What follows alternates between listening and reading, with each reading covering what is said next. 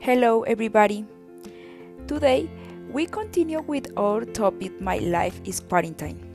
Today I will talk about how I hope my life will be after quarantine. That I hope after quarantine. Well, I would like to go back to my life, but that is not going to happen.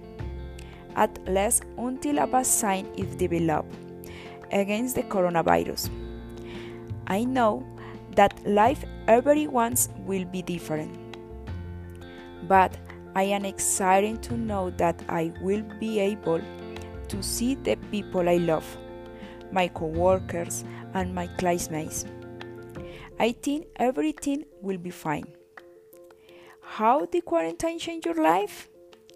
Thanks for listening to this podcast. God bless you and please stay home.